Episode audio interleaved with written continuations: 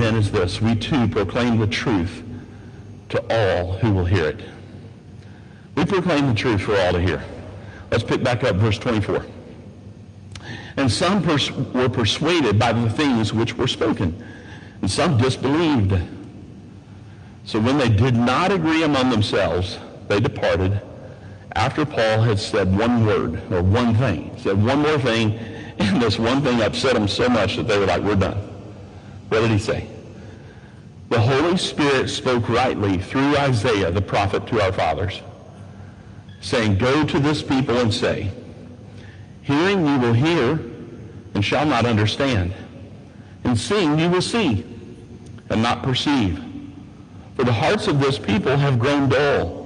Their ears are hard of hearing, and their eyes have, have closed, lest they should see with their eyes and hear with their ears, lest they should understand with their hearts in turn, so that I should heal them. Therefore, let it be known to you that the salvation of God has been sent to the Gentiles, and they will hear it. And when they had heard, when he had said these words, the Jews departed and had a great dispute among themselves. Do you see it? That, that was it. That was the, oh, you bring up the Gentiles. Like we, we're going to reject the things of God. We worship the true God. We're the ones that worship the true God, not these pagan Gentiles. And you're saying that they're getting it and we're not? Ridiculous. They're out. They walk out. They're frustrated. You know, they're, they're, they're heading out. When he had said these words, the Jews departed and had a great dispute among themselves. Verse 30, then Paul dwelt two whole years in his own rented house and received all who came to him, preaching the kingdom of God and teaching the things which concern the Lord Jesus Christ with all confidence, no one forbidding him. And we come to the end. It's interesting. Uh, I have a theory. I have a theory about two types of, of moviegoers. We'll, we'll kind of see. We'll, we'll do my own poll here. There's those who go to the movies and they want to see the movie end. They want to see a clear conclusion, and it was a good movie and walk away. And they're okay with the movie ending, the end. There's other types of moviegoers.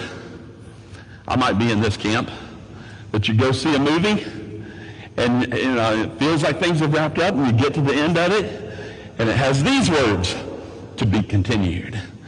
Now, some of you, you know, that frustrates me. It's like, why couldn't they just have ended this movie and be done with it? Is that you? You like just, just let the movie stand alone, be done with it. That's some of it.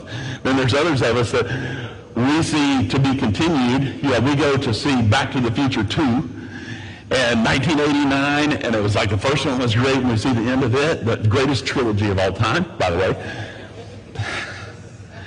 And so here I am, 1989. We get to the end of Back to the Future 2, and what words pop up on the screen at the very end? To be continued. What? And then they're going to go on and produce the greatest Western of all time, Back to the Future 3. I mean, it's just incredible, really, right? Uh, you know, so there's two types of people, those who have this, the end, and those who have to be continued. I don't know which camp you're in, but the book of Acts could frustrate you, or it could be like, yes, there's more. Because the book of Acts just ends. They get to the end of chapter 28, and it's like, to be continued. Now, for some people, it's like, that's frustrating. It's like, what? You didn't even wrap things up. You didn't even finish the, I mean, you just kind of said, you know, nobody, nobody was forbidding them, and then it just kind of drops off. But then there's those of us who, who like that there's going to be a continuing saga. We love it every time Star Wars comes out with something else. We love it every time there was a, you know, part one, part two, part three, or Back to the Future. We love those things. We love the to be continued narrative. In fact, when we get to the when we get to the book of uh, Acts in the very end, is to be continued. I want you to consider how Luke ended the gospel account. Now, he wrote Luke and he wrote the Gospel of Acts. How did he end Luke? Listen, listen to it. Acts 24, verses 50 through 53. And he led them out. This is Jesus. And Jesus led them out as far as Bethany. And he lifted up his hands and blessed them. Now it came to pass while he blessed them that he was parted from them and carried up into heaven. And they worshipped him and returned to Jerusalem with great joy and we're continually in the temple praising and blessing God. Amen. Oh, that's a beautiful conclusion, isn't it? I mean, you read it, you're going, ah, Jesus has ascended. People are excited. They're heading back to Jerusalem. They're seeing salvation has come. And now every single day they're in the temple worshiping. And he ends it and he says they're praising and blessing God. That's a super clear ending to the book. Acts doesn't end that way. It just kind of ends. Some have suggested that the abrupt ending of the book of Acts shows that Luke had more to write. They suggest that he intended to come back and write more. Some have suggested maybe there's a, a missing paragraph or a missing chapter. Could I suggest this? That the book that we have today as Acts is exactly the book that God intended for us to have and that it ends exactly where God intended it for, to end? And here's why. I think, it could, I think that it contributes to the idea that the mission continues. To be continued. There's more. There's more. There is a chapter 29. And it's sitting at this table and that table and that table and this table and that table and this table. We are the continuation. There is more to Acts. And it's what we're doing today. We're a new church. We're a new church. We're, we're a church plant. It's still going on today. The very thing that the Apostle Paul did on his missionary journeys in starting new churches. And here we are, 2,000 years later, and chapter 29 continues. We are the continuation. But what happened to Paul? What happened? I mentioned that he was, he was there for two years under house arrest. He was then released from house arrest for a period of one year. And over the period of that year, he's going to travel some. He's going to travel and visit some of the believers that he uh, had spoken to, had written to, and he wanted to encourage them. In fact, as soon as he's uh, out from house arrest, he's going to write First Timothy and write the book of Titus shortly after his release. However, after the, as the, the, that final year, as that year of travel comes to a close, he's going to be arrested again and taken back to Rome. It is Paul's second imprisonment that was not quite as comfortable as the first. We saw the first one and we read about it and we we recognize, well, this is this house arrest is not bad. He had a lot of freedoms. Uh, he was given great liberty, the ability to rent his own house. He had the ability to, to, to speak to the Praetorian Guard. But his second imprisonment was harsh conditions. Um, he was more like, instead of a rented house, he was in a hole in the ground, a dungeon-style prison where he is going to be fed through a hole where there's no hope of getting out. And Paul then writes his final letter from Rome. His last words that we have in writing. It's 2 Timothy. And Paul writes these last words, the book of 2 Timothy. I want you to hear this section in light of that context. I want you to hear it because it's so important. Sometimes in our Bible studies, we're not looking at it with all of this in perspective. We can read through 2 Timothy and learn some great things. But if we put it in the context of all that Paul has been through on this journey, and all the things that he has done and all the hardships that he has endured and that he has been in, under house arrest for two years. Then he traveled and then he got rearrested, only this time it's much more brutal and he's headed back to Rome. He has one more book in him, Second Timothy. And what does he write? Because he knows he's about to face execution. And he knows that this is probably his last letter. So I want you to listen. 2 Timothy chapter 1. I thank God whom I serve with a pure conscience, as my forefathers did. As without ceasing I remember you in my prayers night and day, greatly desiring to see you, being mindful of your tears that I may be filled with joy when I call to remembrance the genuine faith that is in you, which dwelt first in your grandmother Lois and your mother Eunice, and I'm persuaded is in you also. Therefore, I remind you to stir up the gift of God which is in you through the laying on of my hands. For God has not given us a spirit of fear, but of power and of love and of a sound mind. Therefore, do not be ashamed of the testimony of our Lord, nor of me, his prisoner. Now let's pause there. Paul was being abandoned. There were a lot of people that were, didn't want to be associated with him any longer. They were like, ah, oh, it's arrested again. And they were embarrassed by it. They were ashamed. And a lot of them said, I don't want to have anything to do with him anymore. So not only has is Paul enduring the hardship of a much more harsh prison, being stuck in a hole, people that he's invested his life in have now abandoned him. And he's writing, and he's telling Timothy, hey, don't, don't be ashamed of the Lord. Don't be ashamed of the testimony of the Lord. And, hey, hey me, his prisoner. You can hear the, just the, I mean, there's heartbreak here. It's just, it, you're, you're sensing Paul's sense of abandonment. He's like, Timothy, I don't want you to give up on me too. But don't give up on the Lord and his testimony. They didn't want to be, people didn't want to be associated with him. They were ashamed with him. Uh, with the Apostle Paul, they wanted to distance themselves. And Paul even shares about some of those who deserted him. He even mentions some of them by name.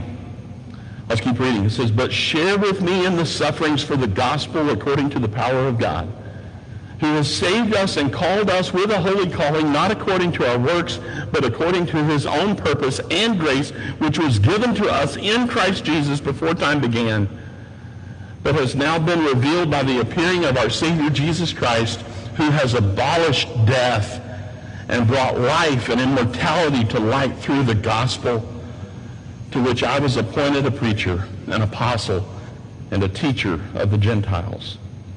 For this reason, I also suffered the, these things.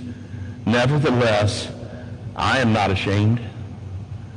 I am not ashamed, for I know whom I have believed and am persuaded that he is able to keep that which I have committed to him against that day. What do we see? I love that we've probably heard Paul say, I'm not ashamed before. You know, we're familiar with him saying those. Well, what was he saying? Like, I'm not ashamed of the gospel. I'm not ashamed of those things. What was that rooted in? He saw other people who were ashamed of him being arrested. Who saw that in him. And he was like, I don't want you to be ashamed of me, but more importantly, I don't want you to be ashamed of the gospel. I don't want you to be ashamed, and I'm not ashamed. Even though he is in chains, he's not ashamed. So Paul continues to say to Timothy, keep standing firm. Stand strong in your faith. Stand strong and, and be strong in grace. Endure any hardship that might come your way. Keep preaching the word.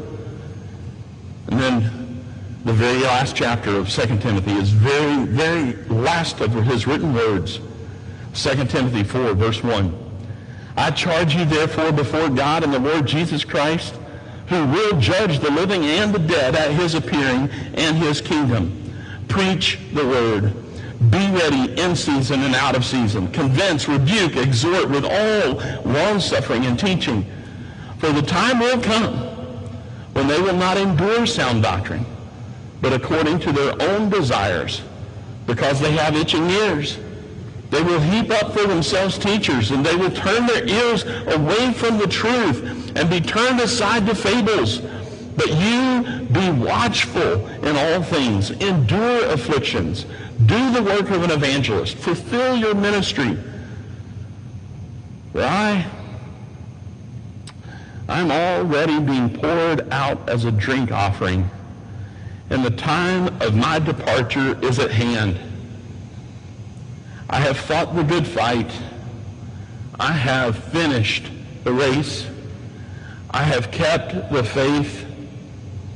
Finally, there is laid up for me the crown of righteousness, which the Lord, the righteous judge, will give me on that day, and not to me only, but also to all who have loved his appearing. What's he talking about? Jesus is coming back. We have a mission. Just preach the gospel. Make sure the word of God doesn't get chained up. You don't, don't be one bit ashamed. Stand firm. Be bold in, in, in the grace of God. Church, I can confidently say we're in the last days. The scripture tells us that. We're in the last days. Christ is returning for his bride. So here's the question. When does the book of Acts end? It does. It will end. When will the final chapter be written? It ends when the time of harvest ends and Christ returns. It ends at that point because then there is no longer a reason for us to continue to share the gospel because the hope of Israel has now been fulfilled in its entirety. He has come. He has proven the resurrection. He is the resurrection. He is the life. And now he is saying, it's over. There's no reason to continue to proclaim the gospel because the last ones have now accepted the Lord. It's done. The end has come. The time for the church to spread the gospel will eventually come to a close. The book of Acts will eventually end. The final chapter will be written. And as I watch these global events unfold, we are seeing the foundational work for the rise of the Antichrist and the ultimate return of Jesus. So what do we do? What do we do? What do we do until then? Three things. Number one, if you have not yet given your life to Christ, do so. Behold, now is the accepted time. Behold, now is the day of salvation, 2 Corinthians 6 2. The Apostle Paul says, don't put it off. Don't wait for another. You may not have another time. Today is the day of salvation. First thing we can do, give your life to Christ. What's the second thing we can do? Return to church return to church. The reason I say that, Hebrews 10:25 says this, for us not to be forsaking of the assembling of ourselves together as is the manner of some, but exhorting one another, and hear this, and so much the more as you see the day approaching. What's he saying? He says, you, you do it even more so as you see his return becoming more and more imminent, more and more obvious. As Jesus' return becomes more and more obvious, he says, don't neglect. And I'm afraid that, uh, and we've had these conversations with different people about how COVID has kept a lot of people away from the church. Church, it is time to get back. It is time for us to get back into church, back into the fellowship of one another. And we need one another. And we need to do it so much more so as the day is approaching. What's the third thing we can do? Live on mission. Live out the gospel. Missional living. Listen to what it says in Matthew 24. Therefore you also be ready, for the Son of Man is coming at an hour you do not expect.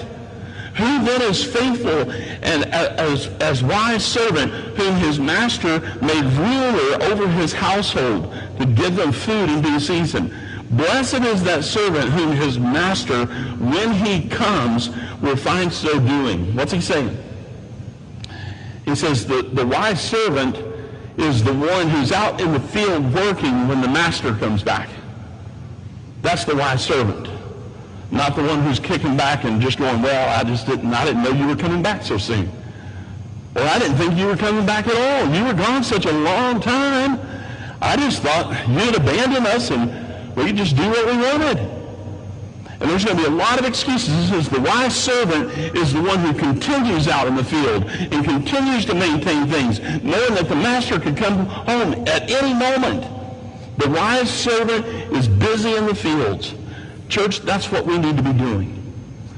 We don't know how long he is going to, before he returns, but his return is imminent, and our role is to do what?